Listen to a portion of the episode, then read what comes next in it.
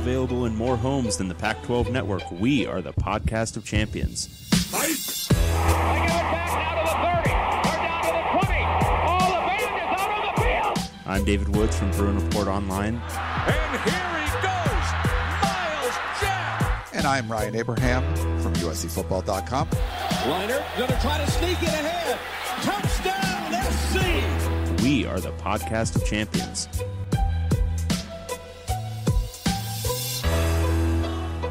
Welcome, everyone, back to the podcast of champions. I'm David Woods from Bruin Report Online, the UCLA site on the 24 7 Sports Network. And I'm Ryan Abraham from USCFootball.com, the USC site on the 24 7 Sports Network. And together, you know, we make the podcast of champions talking all things Pac 12 football. We're talking real football, spring football, guys tackling That's not real football. Don't field. say that. Don't say that. It's not real football. It's more than It's real football football. seven on seven. It's still Your football. obsession, your obsession with spring football knows no bounds, sir. I don't want to hear you call this real football. It pains me to even discuss it. We're, we're spending six weeks discussing it, I previewing know. I know. all 12 Pac 12 teams. And most of the time, we're previewing. They're actually a little bit of a recap because they're just getting football started. But we did uh, this week, we're going to cover Utah and we're going to cover Arizona. We're just going in order as these teams come through. So we got to talk some ASU and Stanford last weekend. Now we're going to focus on Utah and Arizona. So we'll do two per week. And just as these practices start, uh, both those programs started last week. There's more starting this week. I think as of right now, David, there's eight teams already started spring football. So we'll get to all of them. You Uh, have we'll- to be so excited about that. Yes. You're just like riveted. You're just like, let me see those spring reports. I want to see which guys look good without even shoulder pads on because they're in the first week of spring. Exactly. Well, two weeks. in- So yeah, I mean, we'll every every week we're going to get two more teams, and we'll just get more and more juicy information about all these programs. And then, and I kept the Pac-12. I got Sling TV still. I'm keeping the Pac-12 network. Is it for the basketball stuff? No, it's so I can watch all the spring football games. That's what I want to see. So that's. So you gotta love it, David. Come on. Yeah, man. No, you don't. You don't. You well, way to don't. sell. What way to sell our show? Um, Well, I think one thing that I'm really good at is marketing. Like marketing Yes. this show, um, you know, making it something that's really uh, you know, palatable for everybody. I think that's really my talent. Yeah, you're very talented at that. Well, if if people want to contact us, especially after the uh, endorsement that David gave our show and what we're talking about over the next, uh, I guess, t- this week and four more, Pac12podcast at gmail.com is the email address. If you'd rather call or text us, we got a text to read today. 424 532 0678 is the number. You can tweet us at Pac12 Podcast. The website is pac12podcast.com, and you can su- subscribe and rate us on Apple Podcast and Google Podcast and Stitcher and iHeartRadio and all those places you can get podcasts. Please leave us some kind of review. Five stars are awesome. We love to We get got your. some. We got did- some. Ooh, so we got to hear from David on those then. All right. Uh, this is from uh, 503. Decent. Five stars. Since you guys asked for it, I guess I'll give you five stars. Ryan, I almost made this a three to four star rating since your Trojans took Dante Williams from my Ducks and sounds like they're already reaping the benefits on the recruiting trail. Hopefully that means another year of Clay. Dave, I don't even know what to say about the Bruins. Definitely could have used Dante, though. LOL. I wouldn't have even been mad about losing him to the Bruins. I wonder what that says. Maybe that they're just so bad that it doesn't matter. I don't know. Mm. Uh, but great stuff, guys. Listen every week and appreciate you guys going strong throughout the offseason. Uh, we got one from Flick Daddy. Five star effort is the subject line, and then in the body, out of a possible 10 stars. Uh, Ryan tries. Uh, Dave thinks he's both smart and funny. The emotional tone calls to mind the coal shoveling crew on the Titanic. Viva the Pac 12. All right. The coal shoveling. I like it. I like it because Hard stern. We are steering. We are we are powering this thing into an iceberg. Yes. All right, and this is from. Um, I think the initials would be badass motherfucker ninety five from the P. Ooh. Um, Subject line: A podcast that hits all emotions. Uh, I won't dive into all levels of emotions, but give you a taste, a tease, if you will, so I won't spoil it for you. Laughter. Ryan and David bring a yin yang approach to their team's philosophies, outlooks, and team slash game predictions. They bring it all together with a comedic style and mix in some good questions from fans. The offseason is a treat if you like mixing off topic and the off the wall comparisons to all things the Pac 12 and football. I don't want to ruin it for you. Uh, little misspelling there. He meant to say ruin, but he put a B. Uh, but binge listen. You won't be disappointed. Trust. Having guest writers, recruit specialists, and professionals on the show discussing and giving knowledge and inside information of their programs recruiting in the Pac 12. Anger. Uh, Champagne Larry Scott, no words needed. For me being a USC fan, it is Ryan reminding and reporting of past and current decisions, situations, and outcomes from USC brings out anger. David trolling USC and adding fuel to the fire makes you want to punch his beard off of his face. Wow. He will he will do a politician approach and never bring up UCLA scandals, but reflect them like a jaded and scorned girlfriend. But then there is the feeling sorry for him and having to follow UCLA and their lack of success and failures makes him a guy you could have a beer with. Um, looks like okay, yeah. Uh, maybe even have to pay for since he is a UCLA grad. Uh, but fans of other teams in the conference don't fret. There is not one team that doesn't get a pass and gets covered well. Everyone gets the good and bad. It's like the song from The Facts of Life. You take the good, you take the bad, you take them both, and there you have the facts of the Pac 12, the facts of the Pac 12. I know invite and leave the rest of the emotions for I now invite and leave the rest of the emotions for you listeners to connect, experience, and figure out on your own and either share them here and rate them or email, call in, or text the podcast with your questions, emotions, and psychiatrist bills from knowing and learning about Champagne Larry Scott and maybe your program you follow. That was all one sentence. Uh, cheers to Ryan for making it all happen and the hard work, and for David for just being there and a voice and a beard. Thanks for the past episodes and hopefully many more to come. Beautiful, lengthy review. Thank you, everyone, for the five stars. Yeah, that was great. I th- feel I got to play this. The truth is, we all know Champagne Larry likes to roll large, right? Like, Yeah, Oh, 'cause he always so mentioned. Champagne Larry a couple times. So And we know how many new listeners we get in the off season. It's none. Um, it's tough. The off season, you know, it's. uh I don't think it's a. Pro- it's because of our our product. I don't think goes down in the off season. It's equally bad during the season and in the off season. but but there's you know there's not as much interest. Maybe not everyone in the world loves spring football like I do, and I couldn't imagine why when one of the co-hosts is is talking about it like it doesn't mean anything. So you know what? Why would they want to tune in? But well, so my problem with it, with trying to like really get up for it, is that it doesn't mean anything. It doesn't. It never does. You hear about all these scheme changes that happen, uh, and like so often, nothing actually comes of it. Especially if it's a failing coaching staff changing like a defensive or offensive scheme in an offseason, and then you get to the season and it's the same crap, just the same crap. yeah, It doesn't matter if there's three guys with their hand down or four. It's going to be the same awful crap.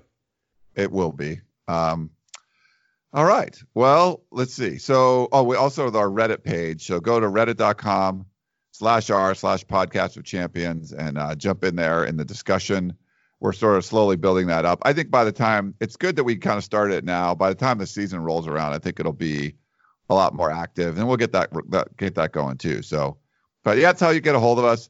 So we're going to talk with two different people today. Dan Sorensen, he's the UteZone.com publisher covering Utah, and we'll also talk to Jason Scheer.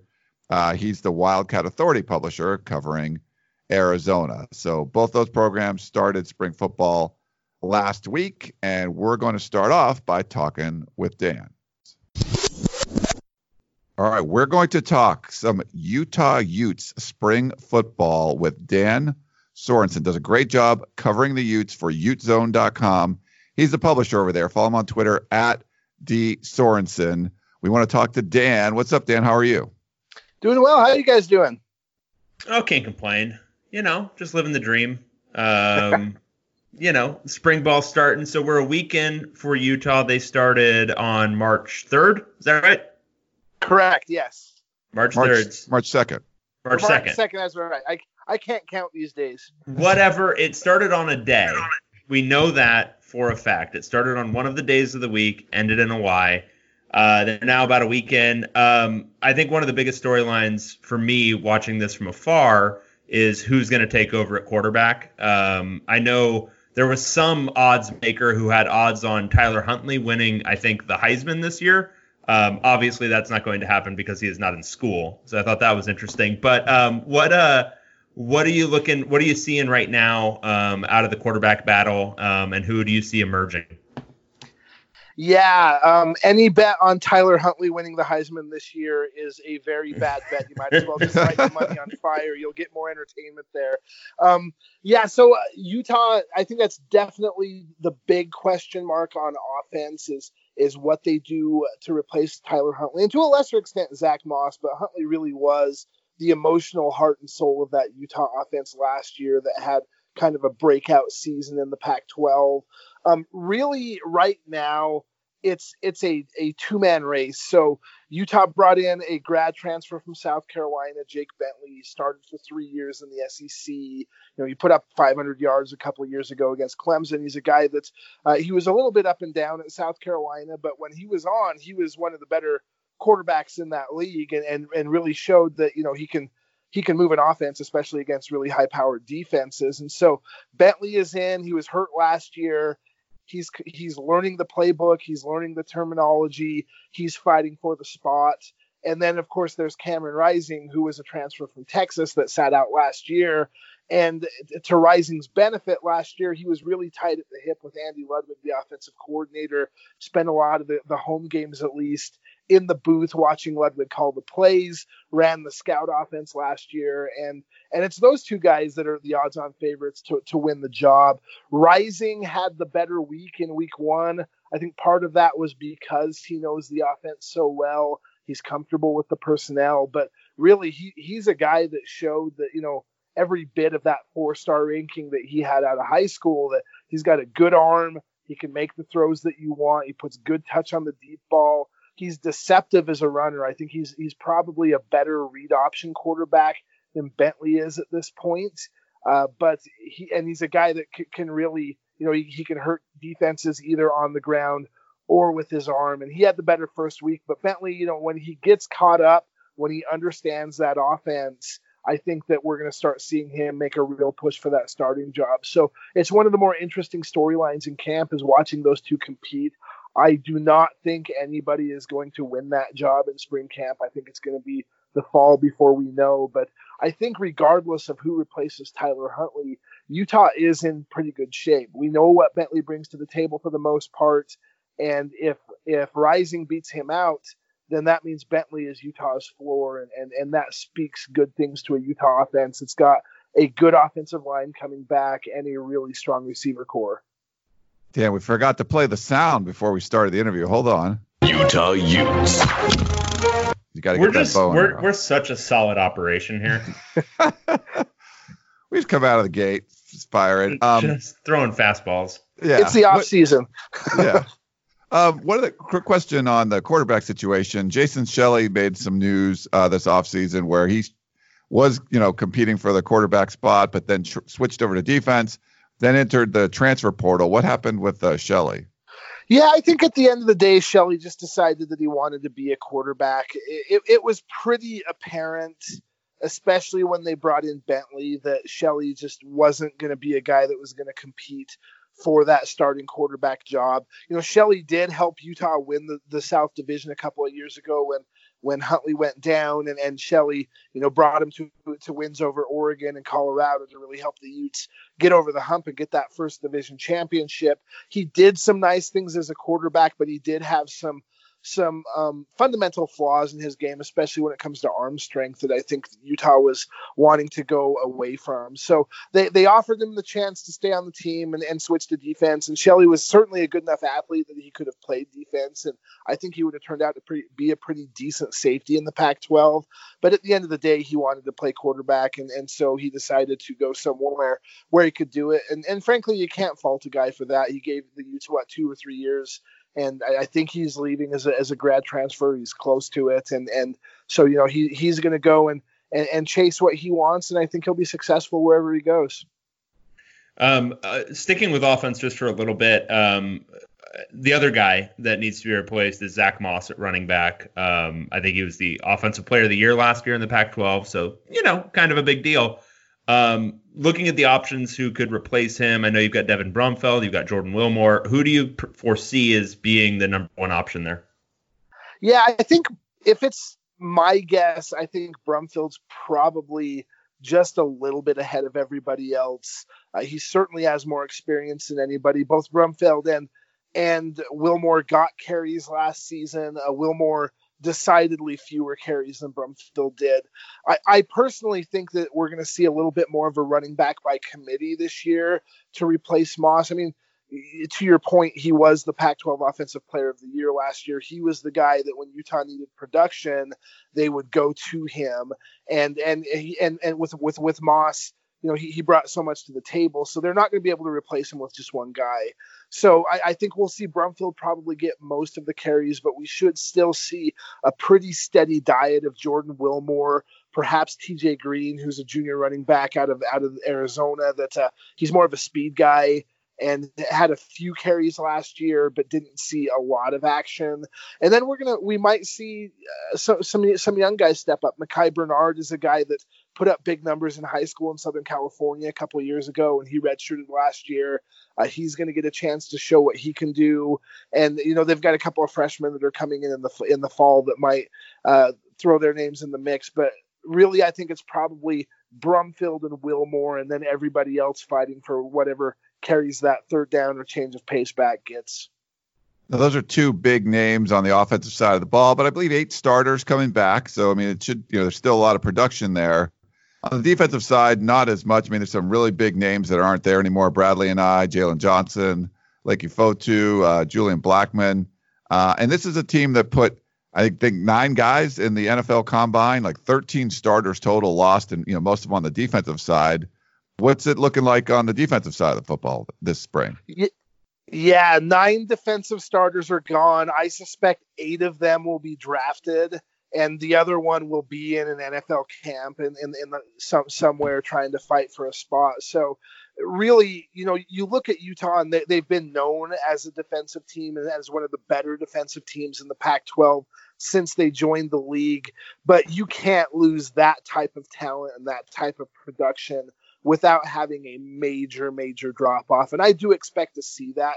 I still think that Utah has a chance with the talent that they've got in the program to be a top half of the conference defense. And and that may not be saying so much either. You know there were so many really pillowy soft defenses in the Pac-12 last year that I, I don't think that's very UCLA clear. Sorry. Sorry. Sorry. I just I sneezed. Pillowy soft. I like that. Yeah, I mean, but UCLA weren't the only ones, you know. So, uh, so I, I, I do think that, that they're going to struggle and they're going to take their lumps. Front seven should be pretty good. Defensive line, uh, they've got guys that had significant reps. Uh, they returned one starter, but their their two defensive tackles were guys that were very firmly in the rotation. They've got two others that are just behind them that look like they're going to be monsters as well. And you know, that should come to as a surprise to nobody that's been paying attention to Utah. That you know they've got defensive tackles coming out their ears. And uh, mm-hmm. offensive or uh, on de- at defensive end, replacing Bradlee Anae is going to be tough in terms of getting that sack production. You know, he he he put up such great numbers, and I think that we're we're going to see some freshmen in the fall that will. Uh, they had a couple of uh, freshman All Americans that they signed um, for this signing day class that I think will compete for that starting job uh, opposite Mika Tafua, who was a starter last year. Uh, Devin Lloyd is the the their main linebacker, probably their best defensive player coming back. I think he had a great year last year as a sophomore. I expect him to put up huge numbers uh, as a junior this year. And then the secondary is is where I think Utah is really going to take their lumps. They're replacing every single starter. The guy that we thought was going to be the starting free safety, uh, RJ Hubert, he tore his ACL in the Pac-12 title game, so uh, you know, we might see a couple of freshmen, true freshman safeties uh, during week one uh, for the for the Utes, uh, and we've got a bunch of cornerbacks uh, that we're looking at right now in the spring that don't have a lot of experience. There's definitely talent there, but there are guys that are going to have to learn, and they're going to have to learn really, really quickly.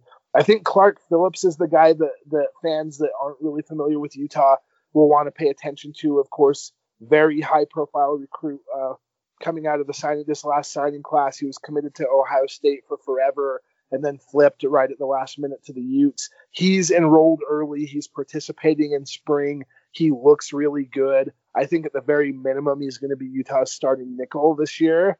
But uh, yeah, there's there's a lot of question marks in that secondary and a lot of work that needs to be done to get those guys game ready.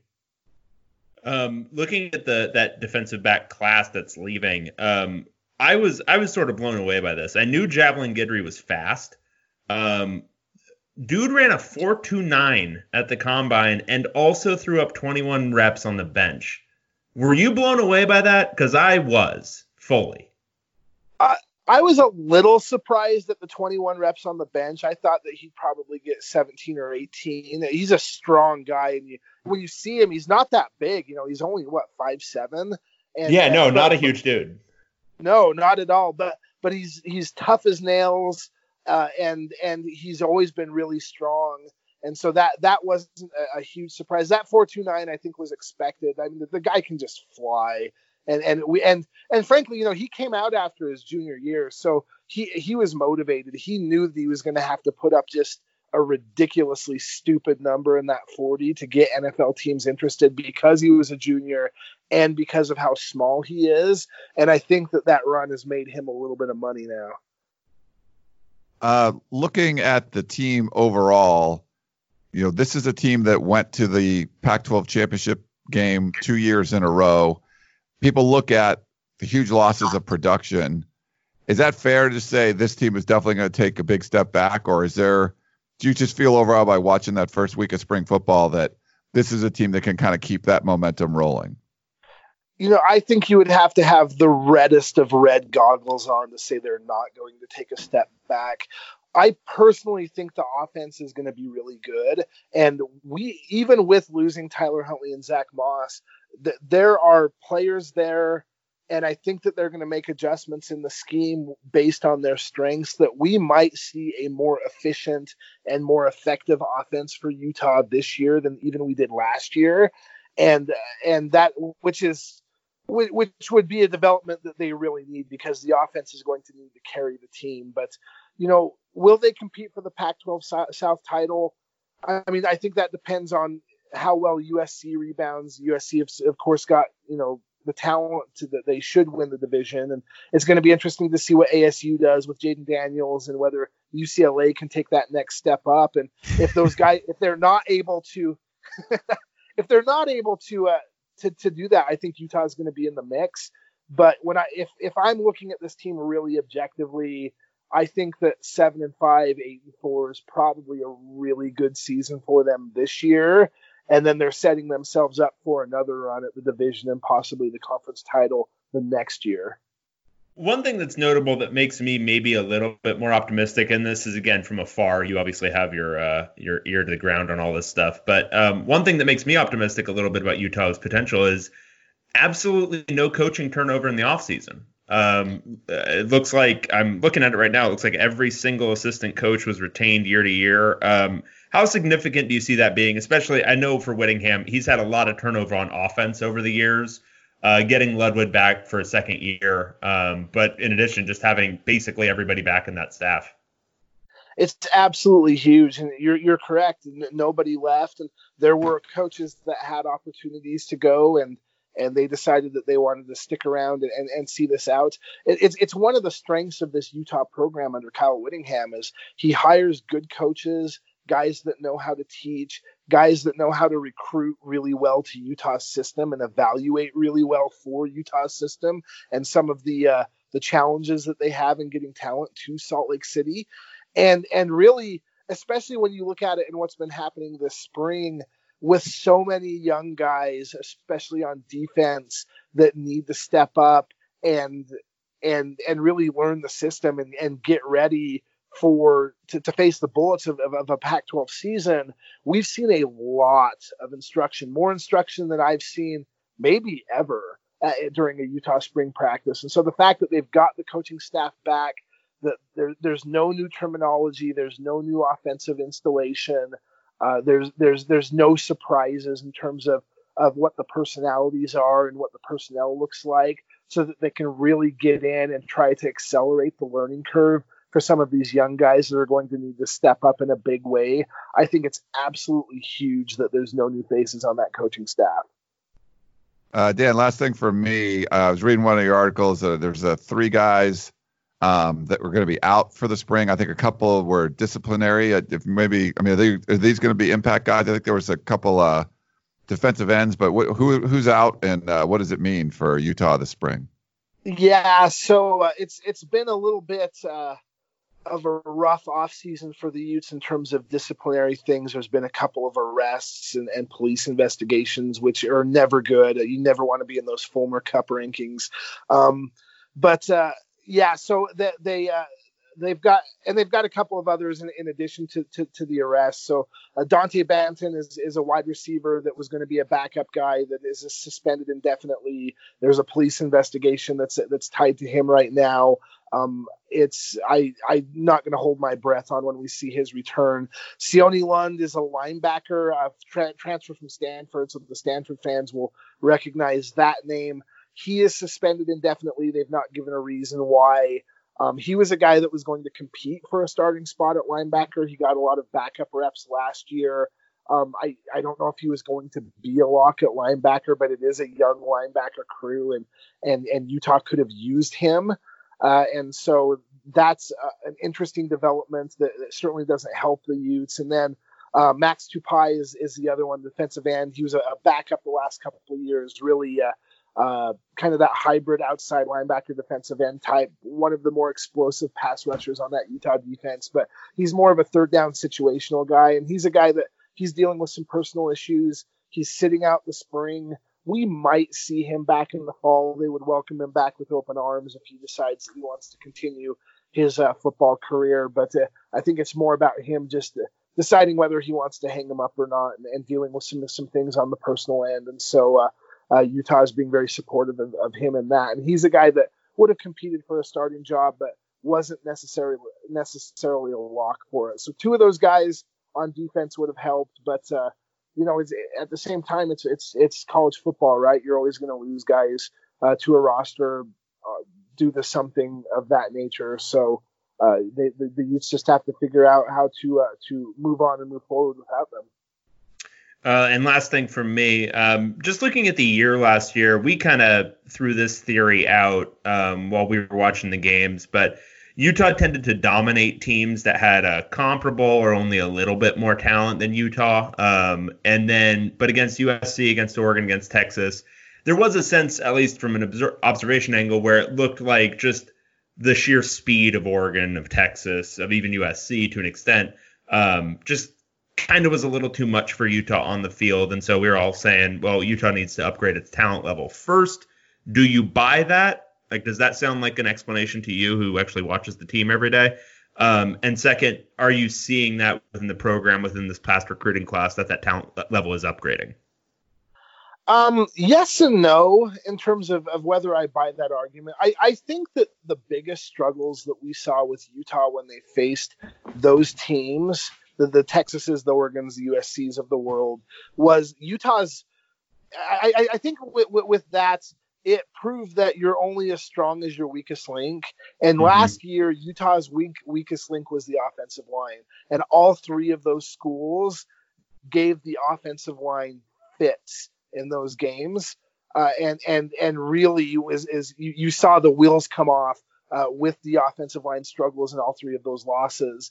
And this is it, it, part of that was because the, the, line was so young and untested, and and it just unfortunate timing. If they would have had that the line that we're expecting this year a season ago, there's a good chance that you know at least two of those games that they lose aren't losses because the, the because of the talent and the development, especially because you need reps to be a solid offensive line. And so I I, I think that it was more that. I mean, you, you look at the skill position and the talent.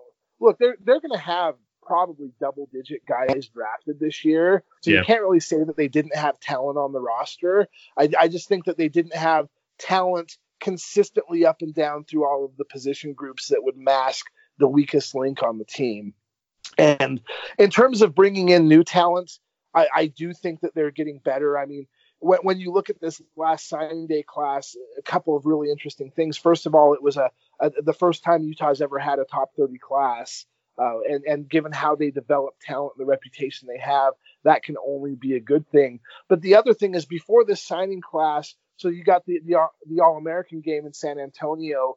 During the Kyle Whittingham era, he had only signed three All Americans in the first 15 years of his coaching and this last class, he signed three All American participants in that game in this class alone. So the fact that he's starting to get those high caliber national recruits and beating major, major name brand programs for them, that is a recent development. And I think that that's going to elevate the program. Now, is it going to help the Utes this year as they're trying to get over those growing pains? Probably not. But next year and the following year, this Utah football team looks like they're going to be pretty tough as long as guys stay healthy. Dan Sorensen does a great job covering the Utes for us here on 24 7 Sports, utezone.com. Follow him on Twitter at D Sorensen, S O R E N S E N. You might know their coach, Kyle Whittingham. He's the newcomer here in the in the, the pod, in the Pac-12 landscape. Only his 16th season at head of the. I mean, that's crazy. Huh? 16 seasons there as a head coach it's nuts, and he's he's been at the U since the the early '90s as an assistant, so he's he's a fixture at this point. Yeah, uh, crazy stuff. All right, well, Dan, thanks again for coming on. Well, thanks for having me, guys. Thanks, Dan. All right, David. Hey, great stuff from uh, from Dan. Are you are you convinced that Utah is going to a big step back, small step back? Is this going to impact your preseason predictions for Utah? Where, where are you falling on this? Um, no, I mean, I was already kind of downgrading them in my mind just from last year because they lost so much. Um, I still do think that the coaching continuity will help, but yeah, I mean, I, I don't think predicting them to win the Pac-12 South um, again would be smart. Um, I don't see that happening. Yeah, it's. I mean, I don't know. I'm probably gonna pick USC, but it could be Arizona State. But you know, it's just hard to rule out Utah because of they're so well coached. But so much NFL talent on this team, and like you said, they didn't look good against the the, the uber talented team. So some, something wasn't quite there. Yeah, yeah, and I think um, it probably won't be there again this year just because of the lack of experience at um, quarterback and running back, especially. Um, and then on the defensive side of the ball, they will they they have to take a step back. Um, simply from the secondary perspective, I I do buy the ability to reload on the defensive line at Utah just because they've done that in the past. Um, but that secondary, I mean, it was so good last year, and then to lose basically every starter from last year, you're gonna be starting over, and it's gonna mean taking a step back. So, I, I think you know, give it another two years, and they might be back on another upcycle. Yeah. All right. Well, we'll see uh, what happens with the Utes. Another Pac-12 South team we got to talk about now. Let's look at Arizona. Okay, now we're going to talk some Arizona Wildcats. With our buddy, our friend Jason Scheer does a great job covering the Wildcats for Wildcat Authority right here on the 24/7 Sports Network. You can follow him on Twitter at Jason Scheer, S C H E E R. He's on the line. What's up, Jason? How are you? Doing well. How about you guys? Oh, living our best lives. Um, just super excited about basketball, but here we are talking about spring football. I don't know why. I don't really we have know to. We don't talk We basketball do- on this show, David. You know that. Yeah, but see, that was a policy we had, Ryan, when UCLA was bad and unwatchable under Steve Alford. They now might get good again, so I'm gonna have to start being more obnoxious on this show Oh, okay. and shoehorning UCLA basketball in. Anyway, more more obnoxious. Wow, that's I know, yeah. I know, we're talking a pretty bold thing. anyway, we're talking to Jason, and that always gets me excited to talk about basketball. Um, but let's let's talk a little spring football. Um, so Arizona in the offseason um, made a change. Well, they started making the change during the season uh, by firing Marcel Yates. Um, but then uh, pulled in Paul Rhoads, who was the UCLA defensive backs coach, is now their defensive coordinator. Um, now that we're into spring ball a little bit, what have you seen and or heard of Rhoads um, so far as the DC? We uh we got to talk to Paul Rhoads the other day. He's a he's a what I'd call like a football dude. Like he is 100% football. Um, really fun to talk to, gives you details. He's pretty open where things are. Uh, I think in terms of where he is now, he's come in and there he's installing his defense, and, and things are going to change quite a bit. They're going to the three four. Um, there's not a lot of depth there, which he basically has has openly said, but um, very hands on. We got to watch uh, a few practices this week for the first part at least, and the whole defensive staff is really hands on, more hands on than uh, it's been under Sumlin, teaching the the fundamental stuff. And I don't know how much they can improve in one year. Um, and it's hard to say how impressive the hire is without seeing them play. Um, but Rhoads is at least saying all the right things. Yeah. So, what have you seen so far that first week with the new three-four defense? Does it seem is it going to take a little while to for guys to get used to it? Do you think the the personnel's there to run it, and have they responded well to uh, you know what's Ro- what Rhoads is teaching them? I, I think they've responded well. Rhoads said that there's some guys like Colin Schooler who pretty much have the three four down, and then there's other guys um, where they're way behind. And, and so I, I think that um, they're still kind of learning the system. It's new to a lot of guys. Uh, overall, Arizona's defensive depth is is bad. I mean, like I asked Paul Rhoads, my question is, how do you like your depth? And his response was literally, what depth are you talking about? and so, um, I mean, like they're going to play four linebackers, and I think right now um, it, it feels like they have like seven total, and, and so they don't even really have a, a strong two deep. But when you look at the defense, the best players that Arizona has are linebackers. It's Anthony Pandy, Schooler, Tony Field. So it makes sense to go to the three-four. I don't think they have the depth. Um, but I don't think it matters what formation they were running. Just the defensive depth, just it isn't there. I mean, it wouldn't be there anyway. So they got to figure out a way to kind of move things around with the defense. But um, it, they seem to be excited. The defensive players we've talked to have nothing but positive things to say. They're they're moving around. They've done some different drills, and the players are really reacting well to it. So um, it seems to be going well. Uh, they only took a, a, week of practice, and now they're taking a week off for spring break. So um, when they come back, they'll be able to tackle and all that. So we'll probably have a better feel of where everything is. Um, so looking at the defense last year, it looks like it finished um, 111th in the SP plus uh, defensive metric, which isn't good, obviously, as everyone out there knows. It sounds like I mean this might be a rebuilding job of the defense um, with the lack of depth and building a new kind of system around the three four. Do you get the sense Kevin Sumlin has enough time to do kind of a full rebuild on the defensive side? I mean, he might not just have another choice, but what is the temperature on Kevin Sumlin right now in Arizona? I don't think he has enough time, but like you mentioned, he didn't really have a choice. I, I mean, at least he's able to sell something on the defense being retooled and hiring a new staff. But I think, you know, he people around the program thought that he was going to be fired last year, and for whatever whatever reason, probably financially, um, Arizona didn't do it. But if Arizona doesn't make a bowl this year, he's gone. Uh, you know, there's there's some word that they're even was like a preseason agreement saying, look, you, you have to make a bowl or we're moving on. Um, and, and, so the pressure's on, and I think that um, he trusts Paul Rhoads to to come in and, and lay down some discipline that frankly wasn't there last season. But um, they're rebuilding the the defense, and, and Paul Rhoads came in late, so he wasn't really able to recruit very much either.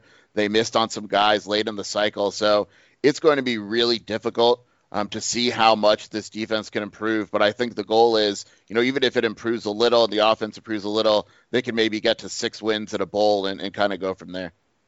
Um, going on the offensive side of the ball, I sent you an email a little earlier, just you know, ask like a couple questions about what your thoughts were. And when I asked you about the biggest losses, you said J.J. Taylor, and didn't mention like Khalil Tate. So I don't know if there was something on purpose there, or just was it just he wasn't that impactful last year as he was we saw you know a couple years ago. Um, what what do you think about you know the the the offensive losses and and who's going to replace those guys? Yeah, I mean with Khalil Tate, I, I think that under Rich Rodriguez, Khalil Tate was a good quarterback. Under Noel Mazzone, it just didn't make sense from the beginning. Um, Mazzone had Khalil Tate doing things that, frankly, Khalil Tate's not capable of doing, and he's not great at reading defenses. It's more of a uh, almost I, don't want to say playground football, but you know, it's if nothing's there, you, you take off. And Mazzone instead said, "Hey, if nothing's there, you make your reads, you stay in the pocket, etc." And it did not work. I, I mean, Arizona's offense with Khalil Tate more often than not last season was bad, and Greg Gunnell moved the offense better at times, and, and even though um, you know Khalil Tate is a talented quarterback under Mazzone, it just it, it wasn't working, and, and so that's why I, I didn't think it's a big loss because I think with Gunnell, we'll see Mazzone run an offense that Gunnell can run with success, and that in reality Mazzone wanted to run from the beginning with Gunnell, but was kind of overruled. And um, in terms of J.J. Taylor, I, I, think he's a loss because he's really good. Uh, there's depth at the position. They still have all the guys except for Taylor that they had last season, and they they added Frank Brown and Jalen John, two of the the better running backs. Uh, John's one of the better running backs in the West, and, and Brown was the player of the year in Houston. So they'll have talent at running back. It's just a matter of whether or not those guys can put it together on the field because you knew what you were getting with J.J. Taylor. The the rest of the offense, um, just because so much of um, I know what Mazzone did at UCLA was built around the running game and especially the offensive line. Uh, what what does the offensive line look like um, year over year? Are they replacing a lot of guys? Is it going to be continuity? What does that look like? Last year was tough. There were a lot of injuries, and I think someone said that they used uh, eight different variations of the offensive line throughout the season um, and started games with eight different variations, which is is really hard to do. Um, this season, there should be more consistency. Um, they returned Donovan Laie, who, who's one of the better linemen in the conference, in my opinion. Uh, they returned Josh McCauley at center. They they returned most of the offensive line. Um, it should be good, but again, it, it comes down to depth. There's not a lot there. So if a guy like McCauley gets hurt or Donovan Laie gets hurt, uh, they're in trouble. They they added um, a couple freshman JUCO linemen, but I, am not sure how ready they'll be. So the starting unit should be solid. I don't have a lot of concerns about the starting unit. It, it's just a matter of if one of those guys goes down, um, the there's a big drop off from the starting unit to the second unit. Um, looking at the you know impact guys that could be that are newcomers, uh, we talked about transfer portal. We always talk about that a lot. Uh, Aaron uh, Blackwell coming in from New Mexico to help on the defensive line, and then Brendan Schooler coming down, the wide receiver from Oregon. Uh, what kind of impact do you think those guys are going to make uh, this spring? Uh, Blackwell's a, a, big, strong kid. He, he's recovering from a knee injury, so he's only been on the bike and doing some warm up stuff, so we haven't seen him on the field. Uh, but he's a guy where they feel will give them depth and, and give them some much needed size inside. Uh, Brendan Schooler is a guy that they love. I mean, the offensive coaches, the players, they're all speaking really highly of him. Um, he's one of the faster kids on the team. He, he's got better size, and I think you realize until you kind of get a closer look at him. And, and they don't have a, a playmaker at wide receiver. That's the guy that they were missing last year. Was a guy that could just go out and, and make big plays, and, and they feel that Schooler is that guy. Um, so for the offense and for Gunnell, um, the expectation is that Schooler's going to be a difference maker. I, I would expect Arizona to go out and get a couple more. They they have uh, still have like five scholarships left. Um, I would expect them to go kind of add another guy in the defense, uh, maybe a linebacker and, and, maybe an offensive lineman, and um, they're going to still try to hit the graduate portal because they need all the help they can get. But um, they're expecting big things from those two. I would I would probably say the the higher expectations are for a guy like Brendan Schooler. Um, last thing from me, um, looking at the schedule, and you mentioned up top that you thought, you know, uh, Kevin Sumlin making a bowl this year is going to be critical for his future. Maybe not completely dispositive, but critical. Um, how likely do you think that is? Looking at the schedule, I mean, obviously, I know uh, Arizona is extremely restrictive with what they let you see in spring, so it's more based on what you know about the roster. But looking at the schedule, is six and six out there for Arizona, and what needs to happen for them to get there? It's going to be difficult based on what they had last year and, and the guys they lost and guys coming in the freshman class. There's no real major impact type of guy. Um, it, basically, if they're going to do it, they have to win all their out of conference games, and it's not going to be easy with BYU at Texas Tech, and then the schedule's actually different. They have uh, a game against Stanford, and then another out of conference game. So they're going to have an early game uh, next season against Stanford. That to me is is similar to an out of conference game. They they have to get off to a good start. They have a a brutal stretch later in the season where it's just looking like they're going to lose four games in a row. It's like USC, Oregon, um, and a couple others. I, I, don't remember off the top of my head, but it, it's brutal. That was the first thing I, I thought of when I saw the schedule. But um, it to me, just looking at where the improvement is in the roster now, I I don't see a bowl team. Um, maybe they surprise me. Maybe Paul Rhoads does that good of a job and makes that much of a difference. But overall, it, it's just that the depth lacks so much that they're just one injury away from being a really bad football team on either side of the ball. You talked about uh, Grant Gunnell and uh, you know uh, Dave. What do you what do you call him? Grant Gunnell. He's- Gunnel. uh, Gunnel. Gunnel. I like it Gunnel. better because it's it's it, it hits it harder. It hits Yeah. it harder. He's got a gun. Gunnel. and then somebody pointed out, well, there's also a gun in Gunnel, but Right. no, I don't believe that. You know, like No, you like the harder gun, and that I like the harder up. gun. Yeah, yeah. I put a No, little I- note. no one, no one in the world will be able to read it the same way after I went through my Gunnel phase. Well, you, you mentioned uh, Grant Gunnell. If you, we talked, it was I think a few years ago, like maybe 2017. Now, not the same. There wasn't the same kind of impact player, but like at Colorado, like a Sefo Liufau was like the established guy, and then you would see uh, Steven Montez kind of come in, and you're like, wow, that guy looks good.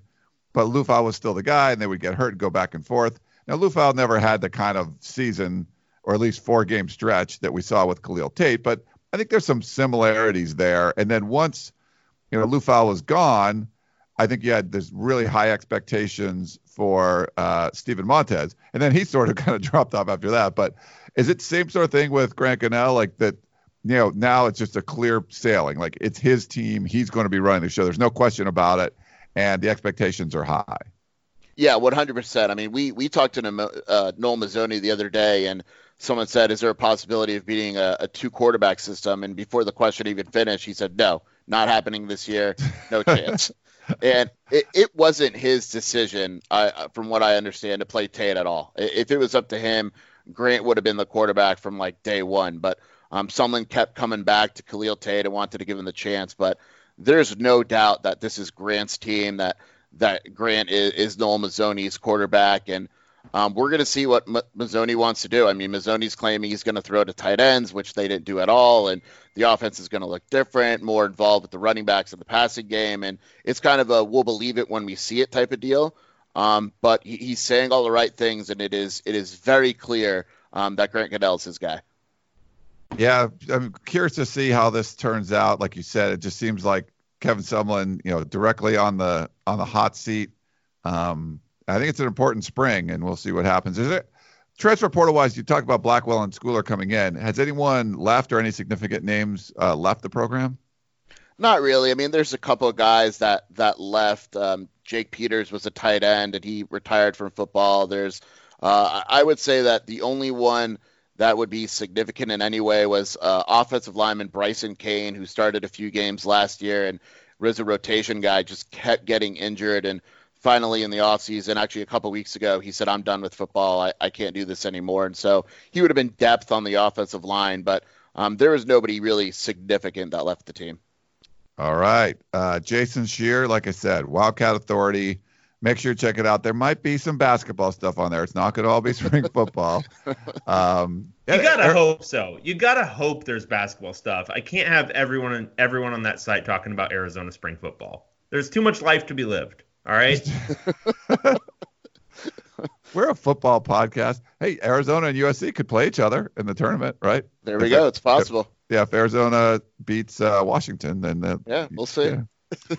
nice. Um, yeah, and Dave's excited. See, Dave has not been excited about college football the whole time we're doing the podcast, and now UCLA is pretty good. He's like, now he's excited again. So Look, man. Look, man. Mick Cronin era. It's happening.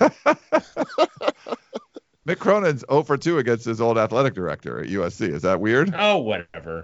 Whatever. All right. Well, Jason, thanks again for uh, coming on. We actually talked a little basketball, I guess. Uh, thank you for coming on. Thanks for having me, guys. Good stuff as always from our buddy Jason. David, are you? Is this just sort of like dead man walking at head coach, and there's it doesn't it's not going to matter what happens this year for Arizona football? It's just not going to be good. Yeah. yeah, pretty much. I mean, the way they the way they looked last year, so awful, not adapting to their talent. Um, the way they coached Khalil Tate into one of the worst quarterbacks in the Pac-12. Um, I it, I don't know that that staff hasn't impressed me from the beginning. I think Noel Mazzone has been ready to retire for about eight years already. Um, so I, I just I don't know. I, I don't really see it. They could surprise. I mean, um, I, I Grant Gunnell Gunnell. What do you want to call him? What should we do? Gunnell. His I like Gun. I like Gunnell so much more. Can we please do Gunnell? You okay? Well, just you do Gunnell and I'll do Gunnell. It's fine. right, like Grant yeah. Gunnell. Um, You know, maybe he completely blows up, and I think he is a better fit um, in Mazzone's system. To uh, Jason's point, but yeah, hard time seeing it defensively. Um, they already didn't have a lot of bodies back, and then combined with that, they're s- trying to do a new scheme. Um, I just having a hard time seeing it. Maybe it happens, but um, I think they're going to have another pretty bad year, and you can't even like Arizona is not by any stretch of the imagination a Pac-12 football power, but in today's world, you just can't have three bad seasons in a row, and I think they're looking down the barrel of another bad one. Yeah, and it was uh, we talked to Jason a little bit before we recorded, and and they're only allowed to watch 20 minutes of spring football. Our buddy Michael Lev, I remember he wrote about you know the lack of access and everything when when uh, Kevin Sumlin first got there, and it's just man, it's just you feel like at this point you got to try to get some people on your side, you know. I mean, and and they just seem to be hunkering down and just keeping everything in house. And like I, it's not been working the last couple years. Like maybe just open things up and let people come watch and try to get people excited because I, I just don't see the excitement there right now. Yeah, no, it's totally true. And um, I think f- this is something I've always kind of had an issue with with coaches who are um, at or approaching the hot seat, um, on or approaching the hot seat, I should say. Um, you could do so much for yourself by buying a little bit of goodwill from the fans, from the media surrounding the program. Uh, but it's just uh, so much the trend these days for coaches to basically go into their own bunker and not communicate in any real way and not make anything open and just say no to everything. And it it's understandable on a psychological perspective because every one of these people is like a sociopathic control freak. Um, like every almost every head coach is just a, like nobody you'd want to spend any time with. Um, but there's also there's a simple reality to it that if you're just open with the media, um, look, we're we're all bootlickers. Like if you're open and nice with us, we'll probably be like semi favorable to you. That's just the reality of it. People don't like being treated poorly; they like being treated well. Um, so someone could, right now you're going to have people around the program saying what it actually is. It's bad, and it's probably going to be bad again this year. And that kind of narrative does nothing for you. Now, if it was open and you were super great, maybe they'd be finding reasons for, you know, silver linings. That's just the reality of it. Um, and then the fans themselves, if they have the practice open where they can come watch, you know, the team and get excited about it, that that has like a meaningful impact on season ticket sales and all sorts of other stuff. So, so many upsides to it, so few downsides, especially for spring. Um, so yeah, it's pure self-defeating nonsense from every coach who does it. Yeah, no, I agree with you. Uh, I just, yeah, you could be nice to us, and they're probably gonna, you know, if if, Kevin Sumlin was nice to Jason Scheer and some of the other media people, they're probably going to write nicer things. You know, they just probably will do that, and it's not like they're going to ignore everything They might bad. just not write. They may they may not write. So and and I'm not like impugning any of these guys. I'm still going to write the truth, but um, it might not. You know, it might be varnished a little bit. You know, it might be like just focus on some of the positive things because every program has some positive stuff and writing about those a little bit more. I don't Yeah. know. There's all kinds of just simple realities. You're dealing with humans. Um, you know, if And, you you treat know- humans poorly, they're going to respond. yeah, That's just reality. And I think all the humans that are fans of the Arizona program, they'd like to read more about it. They'd like to, you know, hear more about it. And you keep closing things off. It's hard to get them excited. It's like it's sort of like you're just taking that fan base for granted. And with attendance being down everywhere, like you want to fire people up. Um, you know, you have a captive market in Tucson. Give them, you know, give them what they want. You know, if you if you don't tell the the fans in Tuscaloosa about Alabama football, they're still going to care. It's not, it's not that way most other places, and especially in Tucson, you got you know open things up a little bit, Mr. Sumlin, Coach Sumlin, open it up, get the fans excited again, and maybe that would help your cause. But I don't know. I guess we probably went on that too long, but that's just one of my pet peeves about uh, college football coaching. Absolutely. Um, we can roll into the, the questions. We did get a text mes- message, like I mentioned, um, the me- unsigned, but it says Dave says go with the Netflix slash Amazon model. And he's talking about for the Pac 12 network, uh, the Pac 12 going forward uh, when they have to redo their um, television contracts. We talked about that last week. He says, while that sounds like fun, he ignores the question of what happens when you go to the sports bar to watch the game. Until you can sufficiently answer that question, I think you have to put the online only model on hold. What say you, Mr. Woods? Um, I'm sure that's a problem. I don't know how insurmountable. I mean, I don't know if sports bar viewing is really like a priority for this. I think it's more in-home viewing. But yeah, sure, that's a problem. I don't know. I, I'm imagining most sports bars are they upgrade their TVs pretty frequently, right?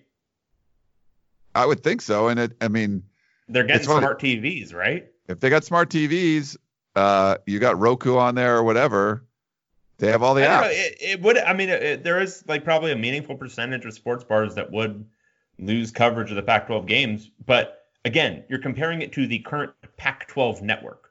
That most sports bars don't have the Pac-12 network because most sports bars are using a DirecTV package.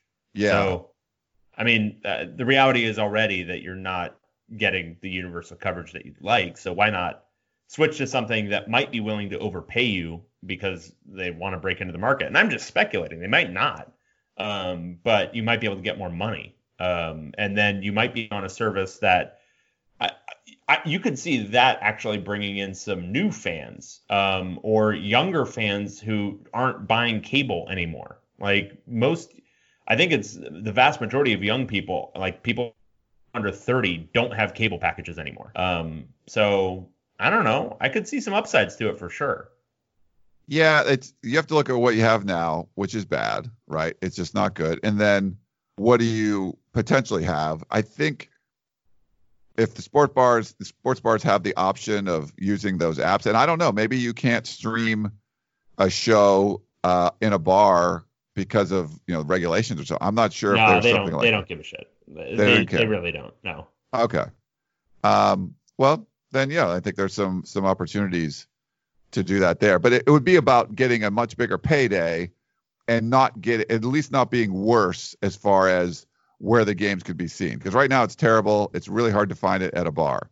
Um, if it's still pretty hard to find it at a bar, but you can get it more places and you get paid a lot more money, then you could make, certainly make the argument for the Amazon or whatever model.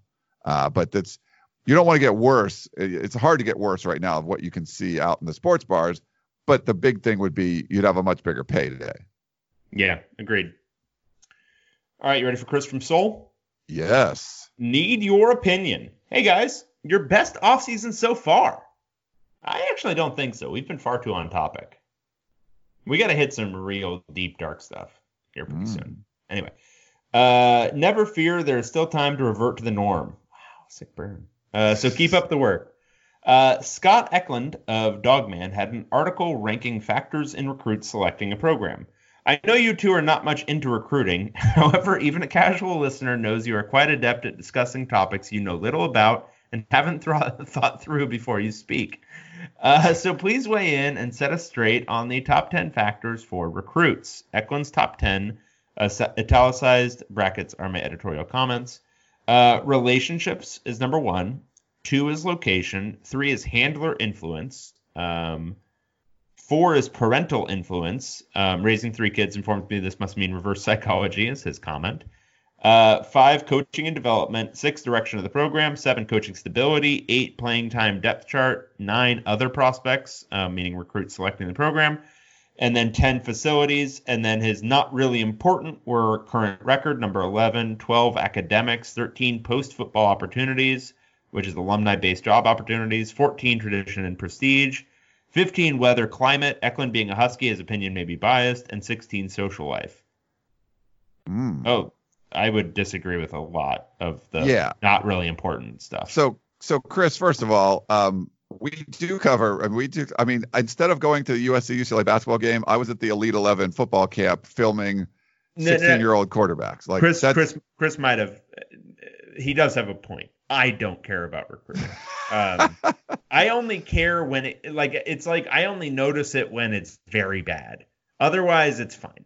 Um, and I don't care. but when it's very bad, that's when I I I, I turn up my nose and But I, the, I- this show exists because we were at a recruiting event that you were covering. Th- that doesn't mean I enjoyed doing it. Okay.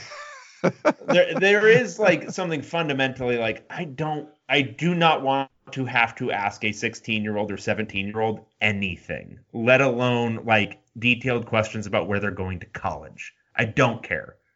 Like I just don't want to do it. All right. You don't Well- want to do it. Don't talk about it like you want to do that. I'm not saying I, that's like my favorite part, but I mean there is something cool about talking to young players and then following them through their careers and seeing them, you know, ex- excel in college and Oh, go on the NFL. I mean, that's kind of cool. I like that. You know, Yeah. You look back I'm, at I'm in it for the like, team. There's there's no I in team or you for that matter. what did Kobe say? There's no I in team, but there's a there's an E. ME. Yeah. um, so I mean, there's some good. Po- obviously, there's some good points on this list, but for me, and we'll get your thoughts on this too, David, Chris from Seoul. It depends on which team, and it depends on which player. So things are different. It's not like every player has the same top ten list of what's important to them. Nobody's just- picking Washington for the weather and climate.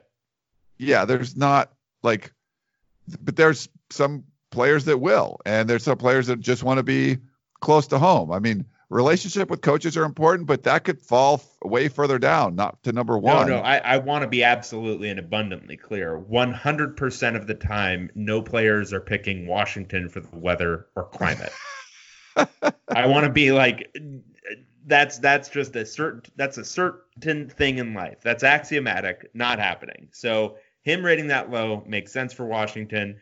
Um, there are guys who have come from the East Coast who go to who who have visited USC and UCLA, and they walk out of that visit and say, "Oh, I'm never leaving." I am I am I am here for for the duration. Um, so yes, uh, that that varies by the school. Yeah, it depends on the school. It depends on the the play, you know, the, the the prospect. It's so I I think this is not. It's different. It's unique for everybody, and sometimes it's not the parental influence. Sometimes you have two parents that are divorced and they're fighting over things, and the kid doesn't listen to either one of them. He listens to his coach. You know, like it's just Well, there's if- so if the many unique situations. If the parent went to USC, parental influence is very high up there. If the parent went to UCLA, parental influence is number 16th on this list. it is. That is that is a truism. That's that's for my real UCLA recruiting heads out there. there are a lot. I mean, there's a lot of players that like their parents grew up there, or, or sometimes you just grow up a fan of a program, you know, and for whatever reason, and that. But it's it's different for everybody, and you you just can't. I don't think you can make a real list like this and say this is applying for recruiting. Like that's that's just not. It's just not true. I would say the number one here, relationship with coaches. I would say not for every recruit because some recruits are just going to go to a school for because it's that school, but for like the recruits who actually have to be recruited, like the ones who you know you actually have to build a you know build a relationship with them and talk to them frequently. By and large, that is going to be number one. That's why you see a lot of times if an assistant coach leaves, coach the the kids have to be re-recruited because it was that assistant coach or that head coach or whatever that was recruiting them. So that's probably in your top two or three, no matter who you're talking about. Um, but the rest of this, it really does change by the recruit, so it doesn't really make sense to do this. Yeah. But thanks, Chris, for that. It's that there's no, yeah, there's no like formula that just you know they put out there. I mean, we've seen coaches leave. I think when oh, I can't remember the recruit's name, like Pete Carroll left, and they and USC it, like so 2009 or 10 or whatever was 2009, and uh, they hadn't named a head coach yet, and it was like the Army All American Bowl, and uh, there's like a four star safety that committed to USC, like after Pete Carroll left. So like that wasn't a relationship with the coaches. Now maybe like an Ed Orgeron or someone that was on staff, or I, I don't know, Ed Orgeron was on staff at the time, but someone else was on staff. They worked with them. Um, you know, maybe that's the thing, but it, you know, there, it just changes for everybody, and the situation's always different. Yeah, for sure. Uh, let's let's go predictions. This is from Ryan. Uh, assuming Miami underperforms again, and Mario Cristobal produces again, does he go to Miami? Uh, with how he recruits to a place like Eugene, imagine what he could do in South Florida. So I guess we'll that point first. no, You don't think no, so? I, I think, think he's he's long been- haul? Yeah, I think he's building something in Oregon now, um, and I think he's kind of excited about it. And the the thing is, Miami is now a through a few cycles through of not being great. Um, so I could see him looking at that job, and I know Bruce has talked about it before, but Miami is a sneaky difficult job. They don't have a ton of money, is what I remember him writing about in the past. I don't know if that's changed with the TV contracts and stuff, but the like on-campus commitment has been questioned at times. Um, so I could see that maybe not being an attractive option for him. Obviously, ties and everything, but he's building something at Oregon. I mean, they just won a Rose Bowl. Um, I could see him thinking this is the place where he's gonna, you know, go for the long haul. Um, and Oregon's not gonna have trouble paying him um, because they've got so much Nike money and various other things that um, I think they'll be in pretty fine shape to retain him. And I just don't see him. They're able to recruit, and he's pretty much dominating the West Coast now in recruiting. I mean, the Oregon and Washington are. So I could see him just saying, "Why, why mess up a good thing?"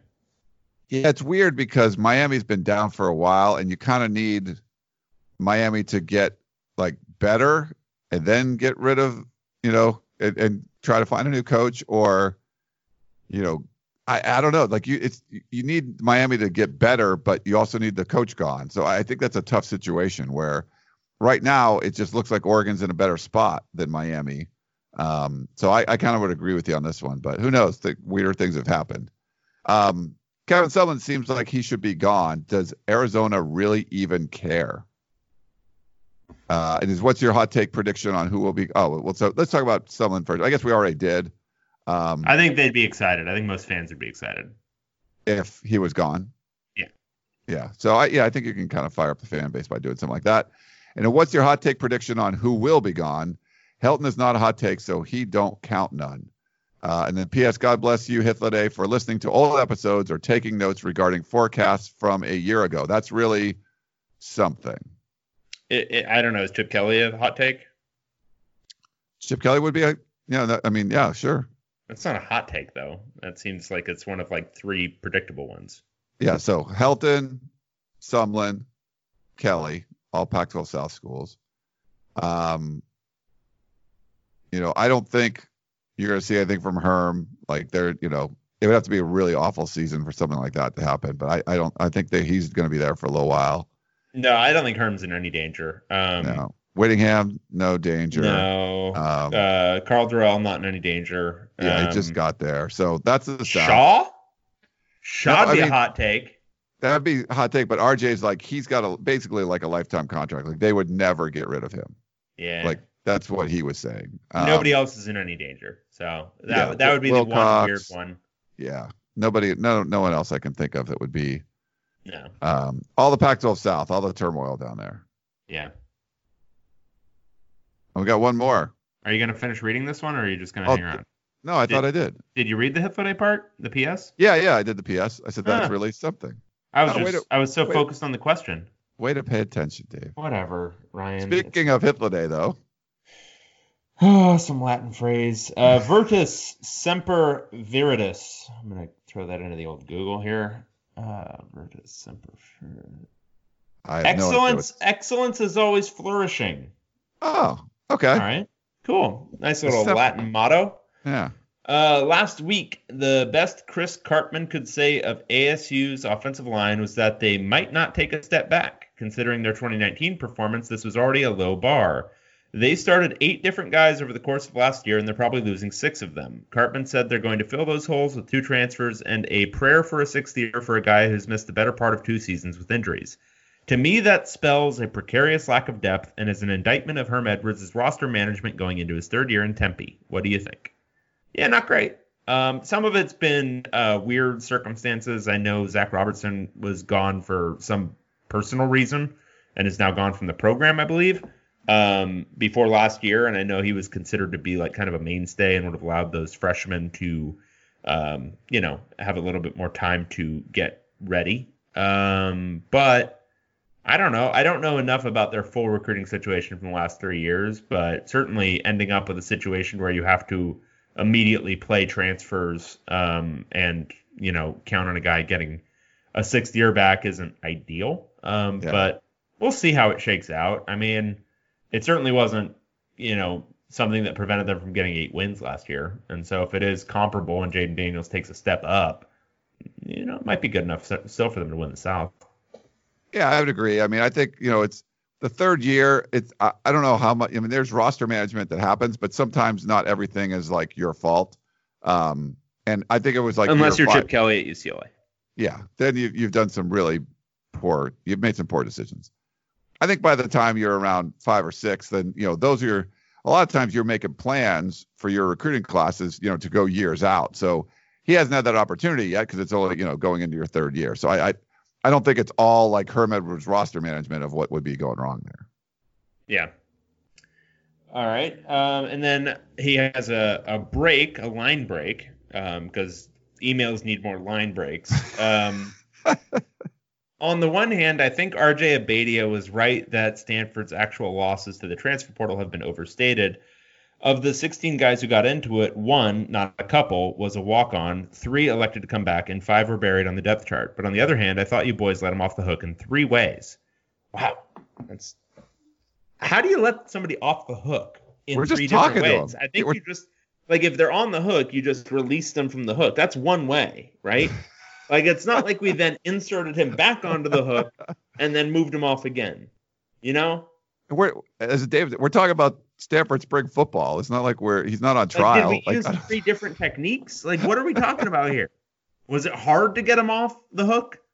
I, I, I've got a lot of questions. Anyway, first, the seven guys who did leave through the portal are more significant than just two D line starters. It's also a starting cornerback and three experienced offensive linemen from a unit that desperately needs depth. Aren't those going to have a real impact? And did you really buy that Davis Mills pushed KJ Costello out? I'm on the record, Hithladay, as not buying any, literally anything I'm hearing about the transfer portal. Um, so with Stanford, because obviously it's all very strange. But the KJ Costello one, I almost do buy because if you watched the team last year, it was obvious to basically any observer that the the offense looked better with Davis Mills in there yeah. um, during that stretch when KJ Costello was hurt midseason. So looking at that, you could see the coaches probably making the same calculation. So that one I actually buy. It's the other stuff, all of the other transfers where I'm like, wow, this this strikes me as bizarre. But the, the Costello one, I thought that one made sense. Yeah, I think I mean we talked about the defensive line starters having you know depth issues for the offensive line, losing some guys there. I mean, I think that I think that's significant. You know, it, it could have a real impact. Um, but you know what I mean, I don't you know like I said, he's not on trial. We're not going to like pull his feet to the fire. RJ, say how bad it's going to be. This is awful. Um, you can explain some of the stuff away, but we'll have to wait and see. They did, you know, the weird part was there was a really good recruiting class put together. But then on the other side, you get a bunch of guys transferring out. So I don't know. The guys get tired by the end of their careers. Uh, I know he's going to talk about the, uh, you know, the graduate trans, you know, the graduate, you know, program situation. You know, maybe that's part of it too. But um, yeah, I mean, it. I think it's going to have a real impact. But Stanford was bad last year. I mean, they they're going to need some kind of uh, jump start to get going this season, or, or they're going to be bad again in 2020. Yeah. Uh, second, this cock and bull story about Stanford's graduate admissions department can't possibly be squared with the Cardinal continuing to be a Power Five program. Agreed. Uh, if the grad school really has gone rogue and is denying football players a fifth year for the first time in their history, that means they can't redshirt anymore, which would be catastrophic. How is that a better answer for the half dozen Stanford fans than the typical reason a bunch of starters bail on a program? Exactly. And this is why I was kind of heavily implying in that whole thing that Shaw is basically fully checked out. Um, something's going weird in that program. Um, and I think we're going to get to it in your third point, but the Shannon Turley departure never really explained. Um, just had their worst season in forever. David Shaw is seemingly pretty checked out of the whole endeavor. Um, the combination of that, I, I could see that being part of the reason that a lot of players leaving the program. The one thing I don't get about that is, you know, I, I I graduated in four years, but I wasn't playing football. Yeah, these guys take summer classes and everything.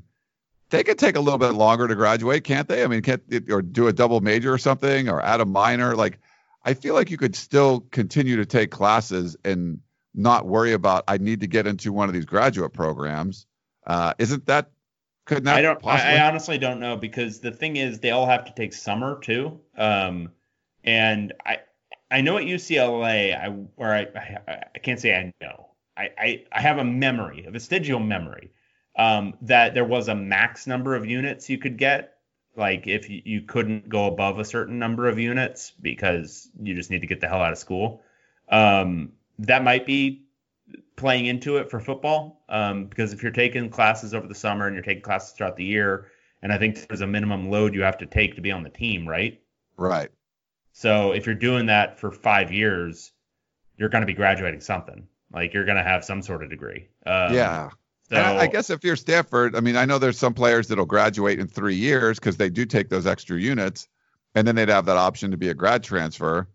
If you just want, hey, I'd rather stay at Stanford, then don't take it. You know, take the minimum. We, you we, know? we shouldn't we shouldn't engage with this as if it's a real thing. It's absolute nonsense. Uh, To Okay. Hippolyte's point, the, the, this would mean that they that either the grad program has gone completely rogue, and that means every single grad program at Stanford has gone completely rogue, or this is absolute crap and nonsense. Or it's always been this case, this way, and now Stanford's just choosing their players are just choosing that they don't want to go grad they don't want to even start a graduate program at Stanford. They want to go try their luck somewhere else. I don't know. I think it's more that the program is clearly on the downturn. Something's going on with the coaching staff. It's not a great situation the way it used to be. And guys are choosing to go somewhere else to see if they can get showcased. That's what I think. All right. All right, and then third, while Abeytia promised an answer to David's question about Shannon Turley, Ryan, in his evergreen enthusiasm for spring ball, let him flee the scene without saying a word. How have we never gotten a straight answer about why a National Strength and Conditioning Coach of the Year who was promoted to Sports Performance Director in charge of all 36 varsity teams could be summarily fired with zero explanation given, nor why immediately thereafter Stanford had an insane run of injuries that they've somehow avoided during his entire tenure? Why has every California writer decided this isn't worth investigating? Um, we're, we're Throwing not, down the throwing down the gauntlet for Jon Wilner right there. That's what he's doing. Oh, that uh, wa- that's what that last line was. We're this is not an investigative podcast. Um, the question was brought up I could see I could see how he he would be confused about that having listened to oh yes every episode at least two or three times. like th- it was brought up. Like I didn't need, you know, if he if he's like, what did he say, David? I'll, I'm going to check on that or something. And No, no, no. He said, okay, I have, I have two answers for you. Um, I'm going to start with X, which was about, I think, David Shaw or whatever. And then he never got to Y. And you would ask him some question, probably like, so um, how many days do you guys practice every week? Or something like that, like one of your like logistics questions. And he moved on. gotcha. Okay. Well, um, So no, Hithliday has it right. Hithliday has it right. Your evergreen enthusiasm for first of all, spring you have, you have no idea what happened. You just make up because you do not remember. This is a clear and accurate uh, portrayal of events. Um, I have full recollection of every moment um, and every word that was said. we know that is so not true. Um, we, you know, we could uh, email RJ and get you some more answers hit the day if you want. But this is not, you know, a, a few good men. We're not trying to like put a guy on a stand and get him to say something, and you can't handle the truth and all that. Like, I, I do you get that, David? Like sometimes fans are like, you got to ask tougher questions. It's like, yes, the, if I ask much tougher questions and and piss them off, and then they never want to talk to me again, that will fix the football program. That is like, no, like you know, we you got to ask the you know hard questions, but you don't need to, you know you, the guy's not on trial. He doesn't have to answer everything you're saying. So I don't know. Sometimes fans think that it's like our job to fix things, and by fixing things, we can get in there and force them to say things that the fans want to hear. It just it just doesn't work that way. There's a there's a fundamental. So I think, um, well, this is actually a larger point. Our media is fundamentally broken in this country, and I think people have a lot of frustration with that generally. Um, that so much of it is access journalism. Ours literally is access journalism. We have to have access for recruiting purposes. Like to a large extent, we need to have relationships with the coaches that we cover. And so you'll notice we don't necessarily pull punches. Like Ryan has, I think, I think every week for the last, I don't know, four years has called for Clay Helton to be fired every single week on Fridays. Just says I need Clay Helton fired.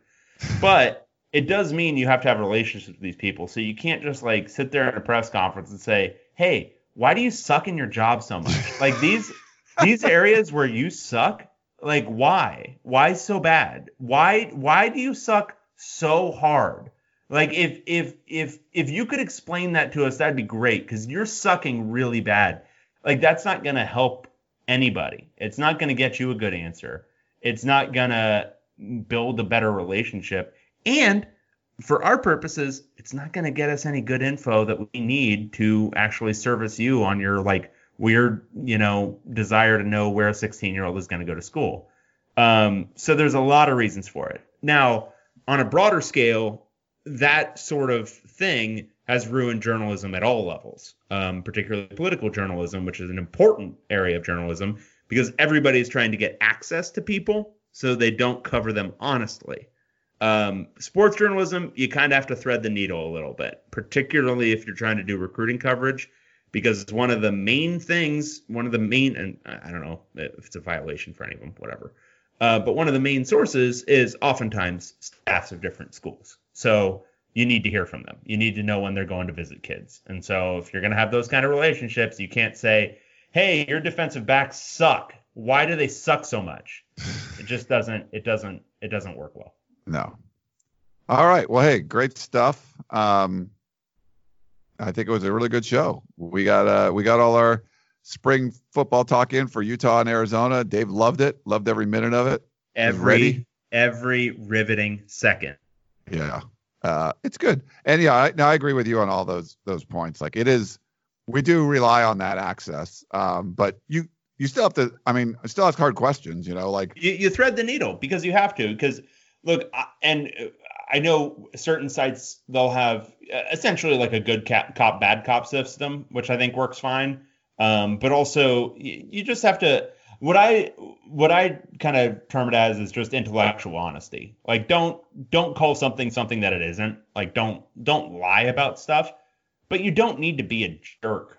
Um, and it doesn't it doesn't behoove anybody to just be a jerk. Um, and that's on both ends, but from the media to the coaches or whatever either. Like you don't need to sit there in a press conference and like show a guy up. Now, sometimes a question needs to be asked, like, hey, why did you stop running this wildly effective offense that you ran for four years to great success and had a 46 and 7 record?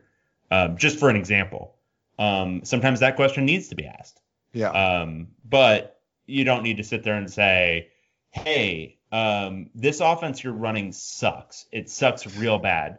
Could you not do this anymore and do something better? And I know you think it's good, but it's actually horrible.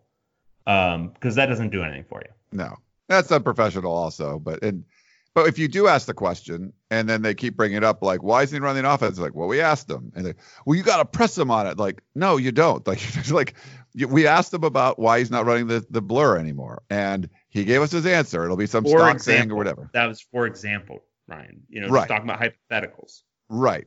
But that that's what, and we get this a lot with the Clay Helton stuff. Is like, look, we've asked them. They, they, we go to the thing, you ask them a question.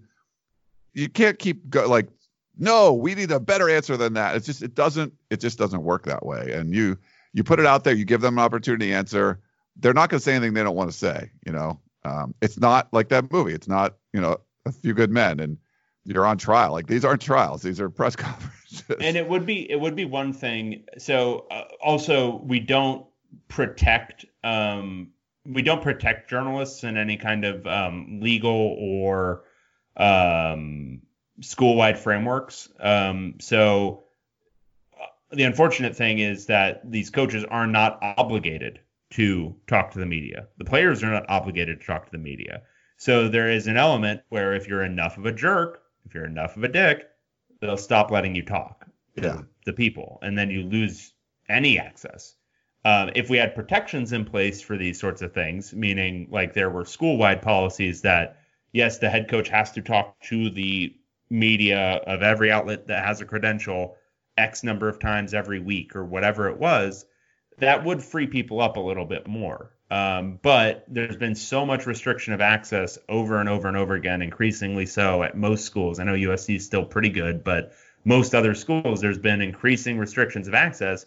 There's a real there's a real perceived threat there that the access will only get worse if you know the coverage is not if the coverage is is uh, you know too shitty. Yeah. All right. Well, let's. Uh, I guess we'll wrap it up uh, at that with that. Um, thanks for all the questions. Thanks to uh, Dan and Jason for coming on the show, and uh, David, thanks to you. Thank you for being such a big part of this. You know, you're just you're you're just a huge part of the show. Ryan, thank you for your uh, unabashed enthusiasm for spring. It's, uh, it's one of my favorite qualities about you. It's one of my Yeah. favorite my favorite things. You're gonna go drink beer. I gotta go edit the show for an hour. So that's just how this works. You know, it's great.